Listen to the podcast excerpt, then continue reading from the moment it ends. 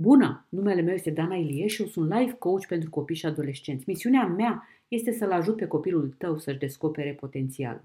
Eu cred că este un podcast în care eu îmi propun să te ajut să crești împreună cu copilul tău și asta nu numai din punct de vedere al vârstei, ci și din punct de vedere al înțelepciunii. Voi împărtăși aici cu tine lucruri pe care eu le-am învățat de-a lungul interacțiunii mele nemijlocite cu copii, zi de zi pentru mai mult de șapte ani, atât în Singapore cât și în România.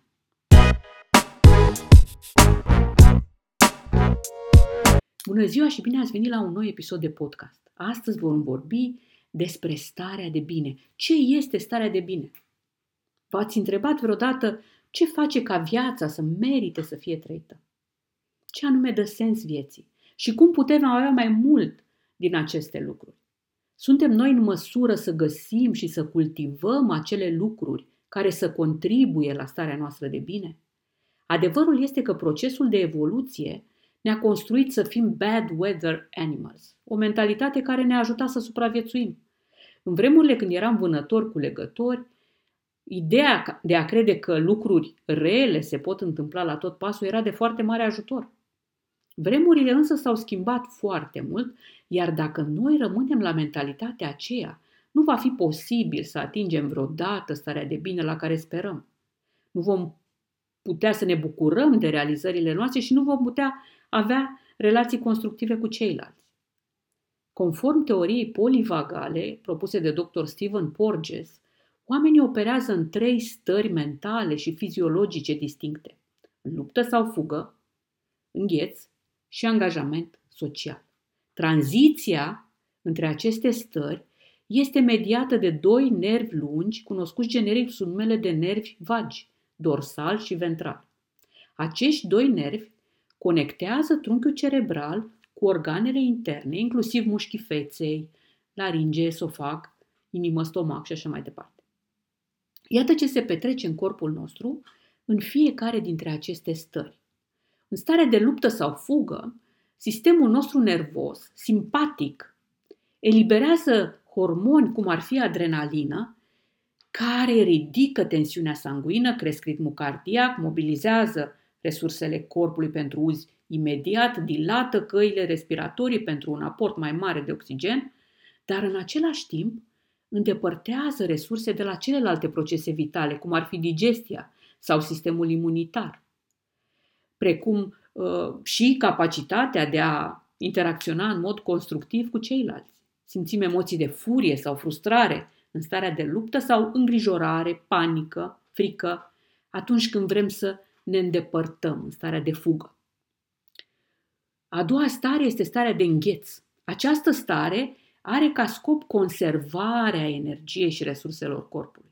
În această situație, nervul vag dorsal va da comanda de stimulare a acumulării de resurse. Scade ritmul cardiac, scad tensiunea arterială, temperatura corpului și tonusul muscular. Și în această stare, interacțiunea socială este redusă și noi ne simțim neajutorați și deprimați. Datorită acestei legături dintre corp și creier, când stăm foarte mult timp imobilizați, cum ar fi să stăm pe canapea privind la televizor, creierul nostru poate percepe asta ca o intrare în stare de îngheț, având drept consecință o stare de apatie și confuzie mentală. A treia stare este angajamentul social. Această stare este cea mai nouă pe scara evoluției și este unică mamiferelor.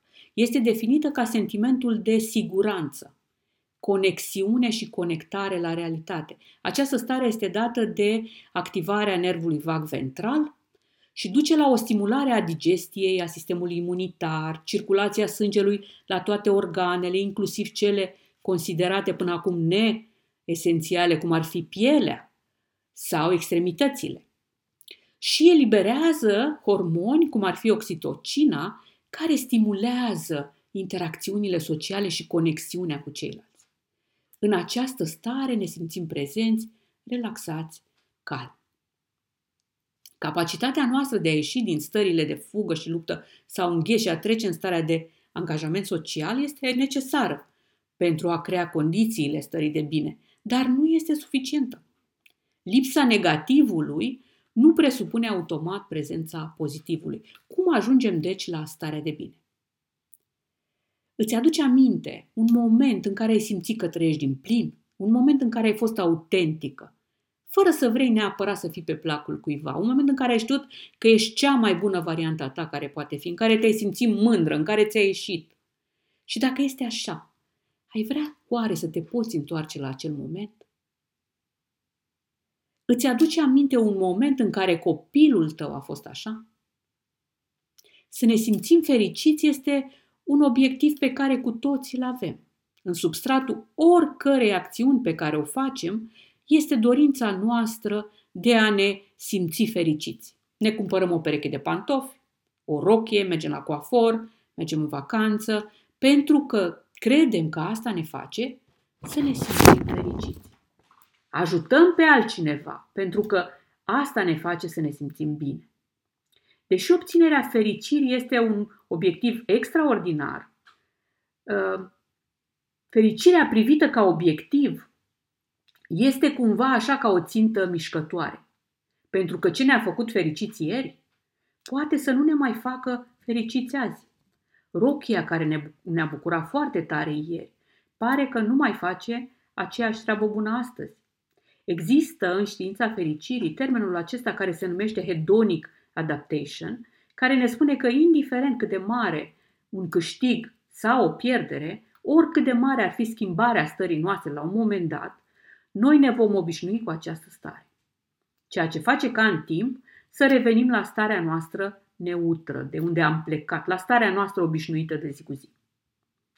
Să spunem că îmi doresc să-mi cumpăr o mașină. Strâng bani și într-o bună zi mi-o pot permite. Bucuria e foarte mare.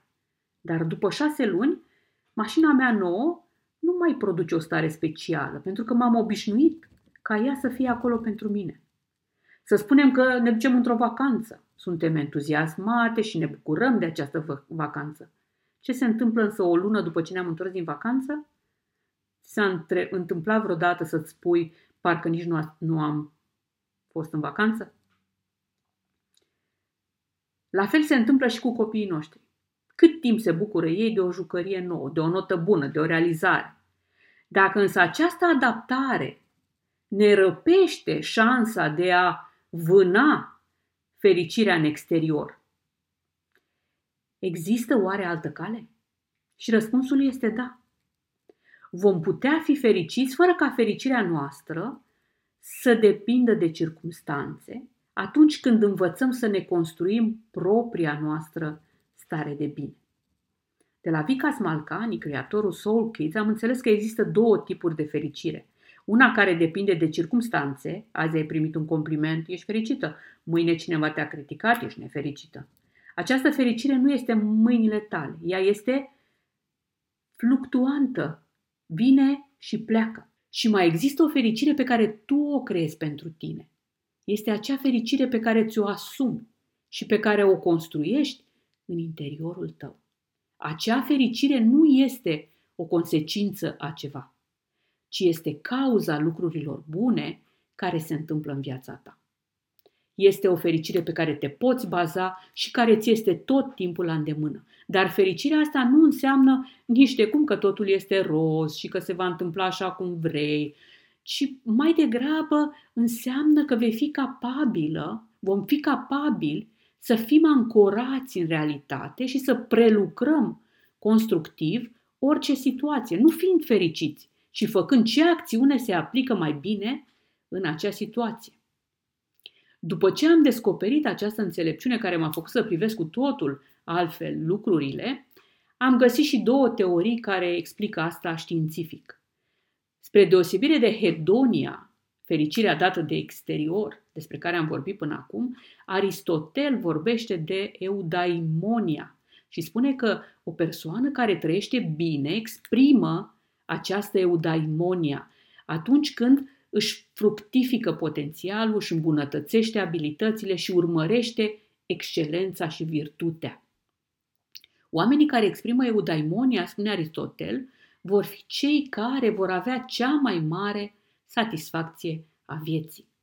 După ce am înțeles această noțiune de fericire din înțelepciunea Estului, am făcut următorul pas și am găsit și două teorii care au ajuns la aceleași concluzii prin cercetare științifică. Sunt mereu surprinsă să-mi dau seama că nimic din ceea ce am învățat de la Vica sunt trainingurile pe care le-am făcut la Singapore pentru a deveni mentor și life coach pentru copii, nu a fost contrazis de știință. East meets West, ca să zic așa. Aceste două teorii sunt teoria autodeterminării a lui Richard Ryan și Edward Deci, care pornește de la cele trei nevoi de bază ale oamenilor, autonomie, competență și apartenență, și care susține că satisfacerea acestor trei nevoi de bază ne aduce mai multă motivație și stare de bine, și PERMA, teoria psihologiei pozitive a lui Martin Seligman, care definește cinci elemente care susțin starea noastră de bine, și anume emoții pozitive, angajament, relații sociale, semnificație și rezultate. Teoria autodeterminării definește starea de bine ca fiind starea în care o persoană este pe deplin funcțională, full functioning. O persoană care are acces la toată paleta de sensibilități și este capabilă să le prelucreze. Persoana care poate găsi semnificația lucrurilor, care este proactivă, acționează cu energie, nu este defensivă și poate lăsa în urmă trecutul. De asemenea, leagă susținerea stării de bine de obiectivele pe care o persoană le urmează în viață. Nu toate obiectivele sunt egale. Unele ne satisfac cele trei nevoi de bază și unele nu. De exemplu, putem avea foarte mare succes într-o carieră care ne ocupă din ce în ce mai mult timp, suprimându-ne astfel autonomia. Pe de altă parte, când urmezi o carieră în ceva ce îți place, care faci cu plăcere sau care îți conferă mai multă autonomie, aceasta va conduce la starea de bine. Teoria susține deci că obiectivele pe care le urmezi pot crea sau împiedica starea ta de bine în funcție de nivelul la care aceste obiective susțin sau suprimă satisfacerea acestor trei nevoi de bază. Tot Aristotel spunea, oamenii care sunt nefericiți sunt aceia care au acumulat foarte multe bunuri exterioare, dar le lipsesc bunurile interioare. Studiile arată că cu cât oamenii pun mai mult preț pe valorile materiale, cu atât sunt mai puțin fericiți. Aspirațiile ca faima, banii sau înfățișarea sunt asociate cu mai multă nefericire, simptome de suferință fizică, mai puțină vitalitate și mai multe simptome de depresie sau tristețe, decât aspirațiile care țin de dezvoltarea personală, contribuția la comunitate sau relațiile bune cu ceilalți. Și asta se întâmplă tot pentru că cele trei aspirații nu hrănesc nevoile de bază, sunt toate motivate extrinsec. Pe când celelalte le hrănesc pentru că sunt motivate intrinsec. Una dintre concluziile la care a ajuns Richard Ryan aici este să avem grijă ce ne dorim, pentru că acele lucruri s-ar putea să se împlinească și atunci ele vor lucra pentru noi sau împotriva noastră. Am să mă refer puțin aici și la ce spune teoria autodeterminării despre parenting, referitor la parenting. Teoria pornește de la ideea că fiecare dintre noi are în interiorul său toate ingredientele necesare pentru creștere. Așa cum o ghindă are în interior toate ingredientele necesare pentru a deveni un stejar. Dar asta, ghinda, poate deveni un stejar în prezența anumitor condiții și nutrienți care sunt esențiali pentru creștere. Dacă ne gândim la copiii noștri în sfera psihologică, acești nutrienți sunt nevoile de bază, și anume autonomie, competență și apartenență. Părinții au un rol esențial în susținerea acestor trei nevoi de bază și o pot face în trei feluri. Prin implicare, să dedice timp, atenție și resurse, să asigure suport, să arate dragoste, să arate grijă și căldură copiilor lor. Prin structură, să organizeze mediul în care se uh, dezvoltă copilul, astfel încât acest mediu să susțină competența. să furnizeze copilului experiențe în care el să se simtă competent, să furnizeze feedback constructiv, să fixeze reguli clare care să fie explicate și în mod transparent și pentru care copilul să cunoască consecințele. Și, în sfârșit, prin autonomie, să asigure suport luând în calcul perspectiva copilului, să asculte cu empatie, să ofere opțiuni din care copilul să poată alege și să explice cu claritate motivele pentru care nu se poate atunci când îngrădește autonomia. Prin autonomie să asigure suport, luând în calcul perspectiva copilului, să asculte cu empatie, să ofere opțiuni din care copilul să poată alege și să explice cu claritate motivele pentru care nu se poate atunci când este necesar să îngrădească autonomia. O a doua ă, teorie a stării de bine pe care vreau să vă aduc în atenție astăzi este cea a lui Martin Seligman, ă, fondatorul psihologiei pozitive și care este sintetizată sub ă, acronimul PERMA. P vine de la Positive Emotion, emoții pozitive, I, adică E vine de la Engagement, R, R de la Relationship, relații și M, Meaning de la semnificație, scop și în sfârșit A de la achievement, deci de la realizare, de la rezultat, de la succes. Haideți să le luăm pe rând. P, emoții pozitive. Atunci când te simți bine, poți să te uiți la trecut cu bucurie, poți să te uiți la viitor cu speranță și poți să te bucuri de momentul de față. Emoțiile pozitive ne ajută să performăm mai bine în viața de zi cu zi, ne îmbunătățesc sistemul imunitar, rețineți uh, starea aceea de angajament social despre care am amintit în teoria polivagală, uh, ne ajută să cultivăm relațiile cu ceilalți și, de asemenea, ne ajută să ne simțim inspirați și creativi. Cum cultivăm în viața noastră emoții pozitive? Găsind și cultivând ceea ce ne face să ne simțim bine, făcând mai mult din lucrurile care ne plac. Putem, de exemplu, rezerva în fiecare zi momente pentru a face ceva ce ne aduce bucurie. Momente în care să ne exprimăm recunoștința pentru lucrurile bune din viața noastră. Poate ați ascultat, aici vă recomand povestea Soul Kids despre cei doi căței, ea se află pe YouTube uh, și este o lecție pe care eu o fac cu copiii, anume aceea de a hrăni cățelul pozitiv din mintea noastră, în mod intenționat. Atunci când vocea lui se aude mai tare, noi ne vom simți mai bine. E vine de la engagement. Nu ne simțim bine atunci când suntem plictisiți sau inutili, ci atunci când suntem activi în acțiune, când suntem absorbiți de, ace- de ceea ce facem, când suntem în flow. Cum să facem să experimentăm mai mult această stare de flow? Adică ce înseamnă stare de flow? Înseamnă să fac ceva de dragul de a face acel lucru. Și această activitate îmi dă energie, Uh, sunt total absorbit, uh, nu-mi dau seama când trece timpul făcând acest lucru.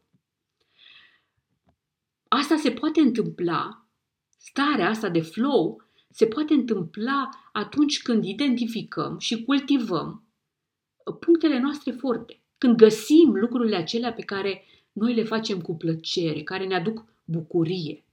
În esență, găsim ceva la care suntem buni și făcând mai mult din acel lucru. R, R vine de la relationships. Noi suntem ființe sociale.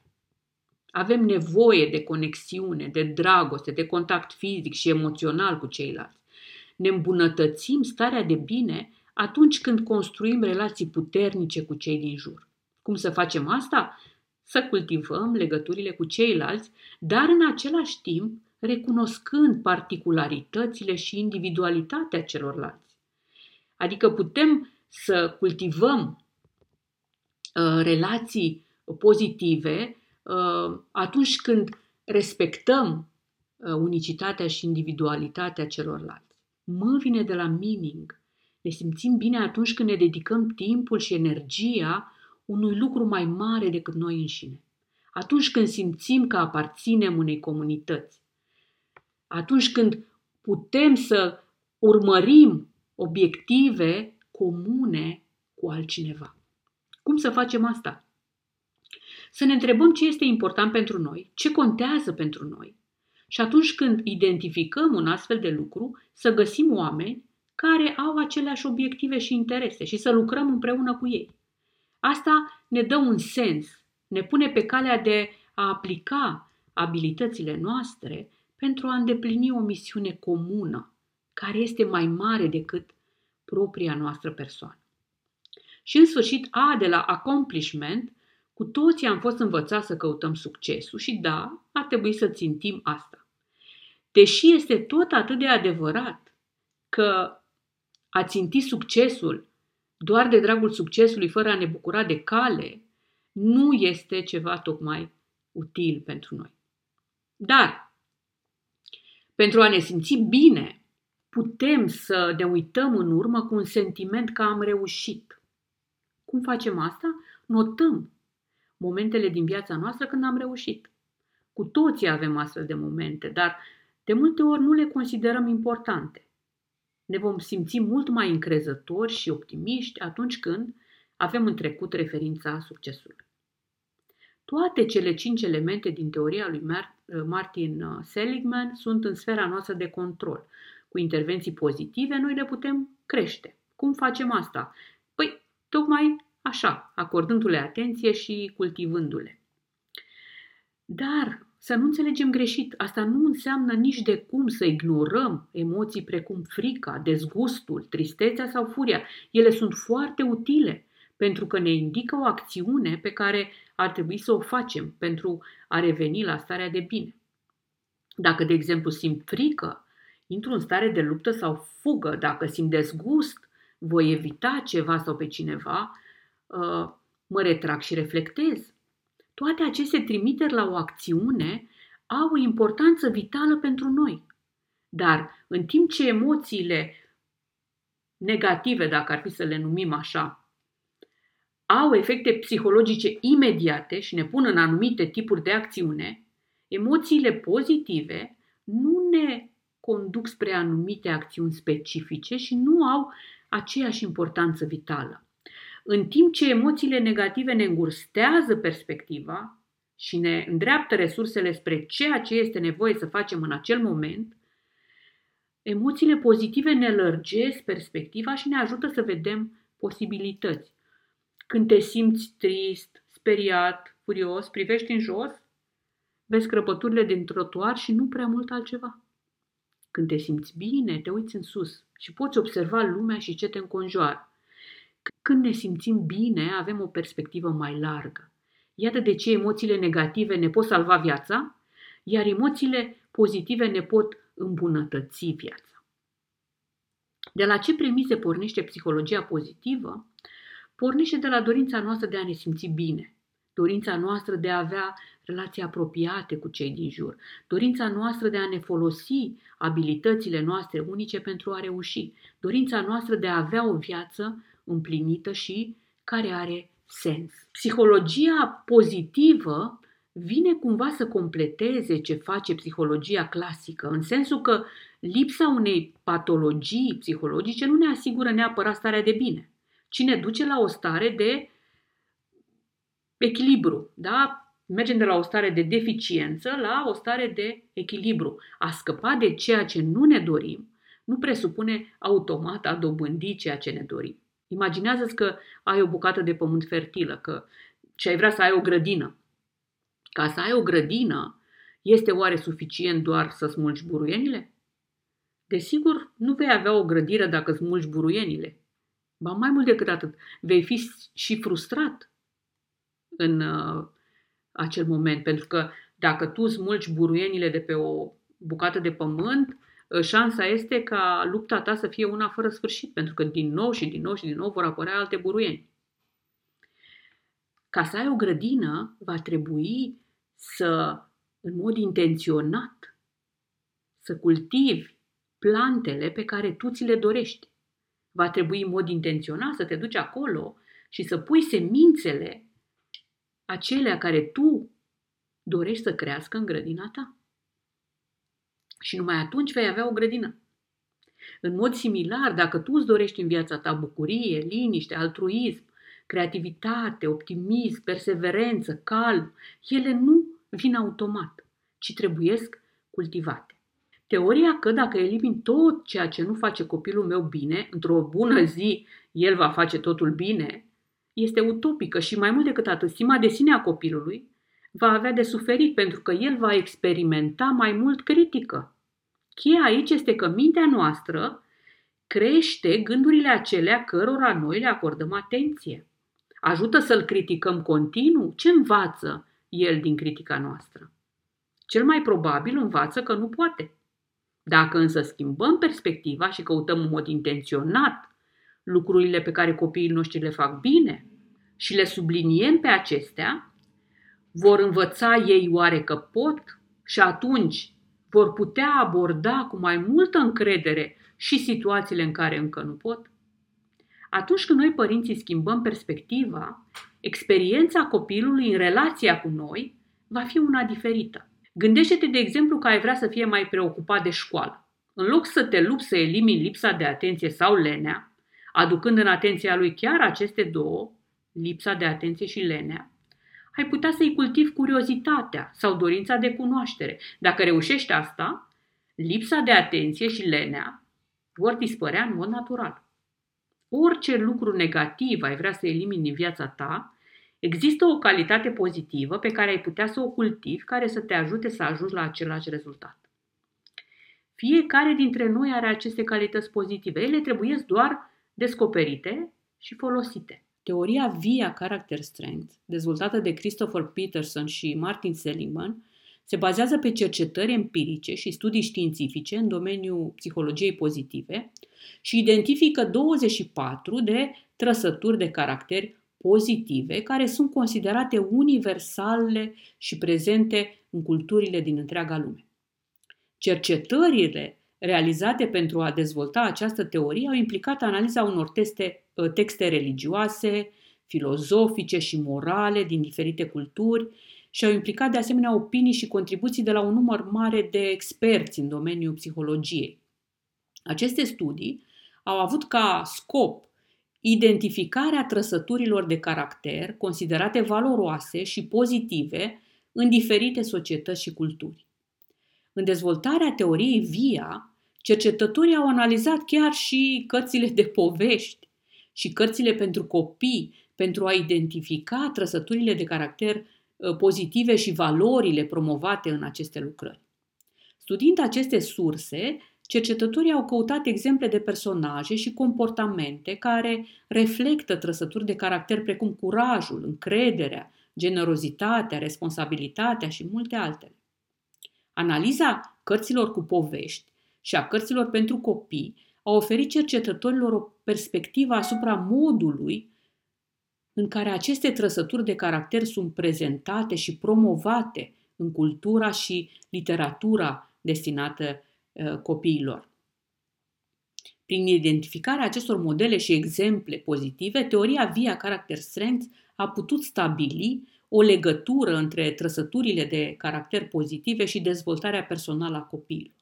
Pe baza acestor cercetări, a fost creat un instrument care se numește chiar așa Via Character Strength uh, și uh, el măsoară uh, trăsăturile de caracter pozitive ale unui individ. Aceste trăsături includ, printre altele, curiozitatea, curajul și încrederea în sine, altruismul, creativitatea, perseverența, iubirea de învățare și aprecierea frumuseții. Teoria via caracter a fost subiectul unor studii și cercetări care au demonstrat beneficiile dezvoltării și folosirii acestor trăsături de caracter pozitive în viața unui individ. S-a constatat că utilizarea și cultivarea acestor trăsături de caracter pot contribui la îmbunătățirea stării de bine și a sentimentul ăsta de satisfacție personală, la gestionarea stresului și a emoțiilor negative și la creșterea rezilienței individuale. Teoria structurează 24 de trăsături de caracter pozitive, grupate în șase virtuți. Cele șase virtuți sunt 1. Înțelepciune. Această virtute implică înțelegerea și aplicarea cunoștințelor și experienței într-un mod înțelept. Include trăsături de caracter precum curiozitatea, gândirea critică, creativitatea, uh, perspectiva și dragostea de învățare. A doua este curajul. Această virtute se referă la abilitatea de a, față, de a face față fricii, de a depăși obstacolele și de a acționa în ciuda incertitudinii. Include trăsături de caracter precum curajul, perseverența, integritatea și autenticitatea. A treia virtute este umanitatea. Această virtute se referă la abilitatea de a fi empatic, iubitor și generos față de ceilalți. Include trăsături de caracter precum iubirea, amabilitatea, compasiunea și generozitatea. A patra este dreptatea. Această virtute implică preocuparea pentru echitate, etică și corectitudine. Include trăsături de caracter precum echitatea, uh, leadership-ul, integritatea și responsabilitatea socială. A cincea este autocontrolul. Această virtute se referă la capacitatea de a echilibra și a controla impulsurile și dorințele pentru a obține o stare de echilibru și armonie. Include trăsături de caracter precum autocontrolul, modestia, perseverența și autoreglarea. Și în sfârșit, a șasea este transcendența. Această virtute se referă la capacitatea de a depăși limitările personale și de a se conecta cu ceva mai mare decât propria persoană. Include trăsături de caracter precum recunoștința, aprecierea frumuseții, speranța, umorul și spiritualitatea. Aceste virtuți și trăsături de caracter reprezintă aspecte esențiale ale dezvoltării personale și pot contribui la o viață plină de sens și satisfacție. Este important să subliniem că fiecare persoană poate avea trăsături de caracter diferite și că VIA oferă un cadru pentru identificarea și cultivarea acestora într-un mod individualizat și valoros. Cu toții avem toate cele 24 de trăsături de caracter pozitive, dar ele sunt relevate de personalitatea fiecăruia într-un mod diferit. Fiecare dintre noi are o constelație de astfel de trăsături pozitive, din care unele sunt mai pregnante și unele sunt mai puțin pregnante. Care este diferența dintre calități și trăsături de caracter? Există o distinție subtilă între calități și uh, trăsături de caracter, deși termenii pot fi utilizați uneori în mod interschimbabil. Calitățile se referă în general la caracteristici pozitive sau aspecte valoroase ale unei persoane, care sunt considerate dezirabile sau admirabile într-un anumit context. Ele pot include atât trăsături de caracter pozitive, cât și abilități sau aptitudini specifice. De exemplu, generozitatea, integritatea, creativitatea și empatia pot fi considerate calități. Pe de altă parte, trăsăturile de caracter sunt mai specifice și mai profunde. Acestea reprezintă aspecte durabile ale personalității unei persoane care tind să se manifeste într-un mod consistent în diferite situații și contexte. Trăsăturile de caracter sunt mai stabile și mai puțin influențate de factori circumstanțiali sau temporali. Ele pot fi considerate construcții psihologice mai vaste și pot influența comportamentul și reacțiile unei persoane într-o gamă mai largă de situații. De exemplu, curiozitatea, perseverența, bunătatea și optimismul pot fi considerate trăsături de caracter. Trăsăturile de caracter sunt distincte unele de celelalte și pot fi măsurate științific. Via Character Strength este testul care măsoară constelația uh, ta de trăsături de caracter pozitive. Și, de asemenea, fiecare copil are acest profil, profil unic de trăsături de caracter. Unele trăsături vin mai natural decât altele și atunci când copiii cunosc trăsăturile lor personale, devin mai încrezători, mai rezilienți și mai bine pregătiți să facă față provocărilor vieții. Raportul VIA este o modalitate distractivă și captivantă pentru copii și părinți de a afla mai multe despre părțile lor cele mai bune. Acest raport personalizat, bazat pe rezultatele relevate de cele 96 de întrebări din testul VIA, îi va putea ajuta să înțeleagă și să folosească trăsăturile lor de caracter pozitive pentru a deveni cea mai bună variantă a lor care poate fi. Și desigur, dacă vrei să-l ajuți să afle care sunt trăsăturile sale de caracter pozitive, poți rezerva pachetul de trei ședințe de life coaching în care ne vom cunoaște și ne vom descoperi calitățile și punctele forte. Vom face testul VIA, vom discuta rezultatele, vom înțelege care sunt cele cinci trăsături de caracter pozitive predominante, vom înțelege cum să ne folosim aceste trăsături de caracter în viața de zi cu zi pentru a depăși obstacole, pentru a avea relații mai bune cu ceilalți, pentru a avea succes în uh, ceea ce ne propune. Închei acest podcast cu un mesaj special pentru voi, cei care doriți să vă ajutați uh, copiii să-și descopere trăsăturile lor de caracter pozitive. În calitatea voastră de părinți, sunteți ghizii și susținătorii cei mai importanți pentru copiii voștri. Fiecare copil are în interiorul său un set unic de trăsături de caracter care îi definesc esența și potențial. Prin sprijinul vostru necondiționat și dragostea voastră, le puteți oferi copilor voștri darul înțelegerii de sine și al explorării propriilor forțe interioare. Așa că luați timp pentru a asculta și a înțelege în profunzime. Observați ce îi face să strălucească, ce îi motivează și ce îi inspiră.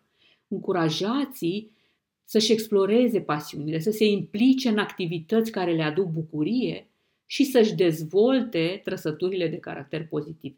Amintiți-le mereu copiilor voștri că sunt unici și speciali în felul lor și că fiecare trăsătură de caracter pozitivă este o comoară ce merită valorificată. Încurajați-i în momentele în care se confruntă cu provocări și ghidați în direcția potrivită. Ajutați să-și folosească trăsăturile lor de caracter pozitive pentru a-și depăși obstacolele. Vă mulțumesc pentru că ați fost alături de mine în acest podcast și vă doresc vouă, părinților și copiilor, multă fericire, împlinire și descoperiri minunate în călătoria voastră de autocunoaștere și mai ales cât mai multe momente de stare de bine. Numai bine!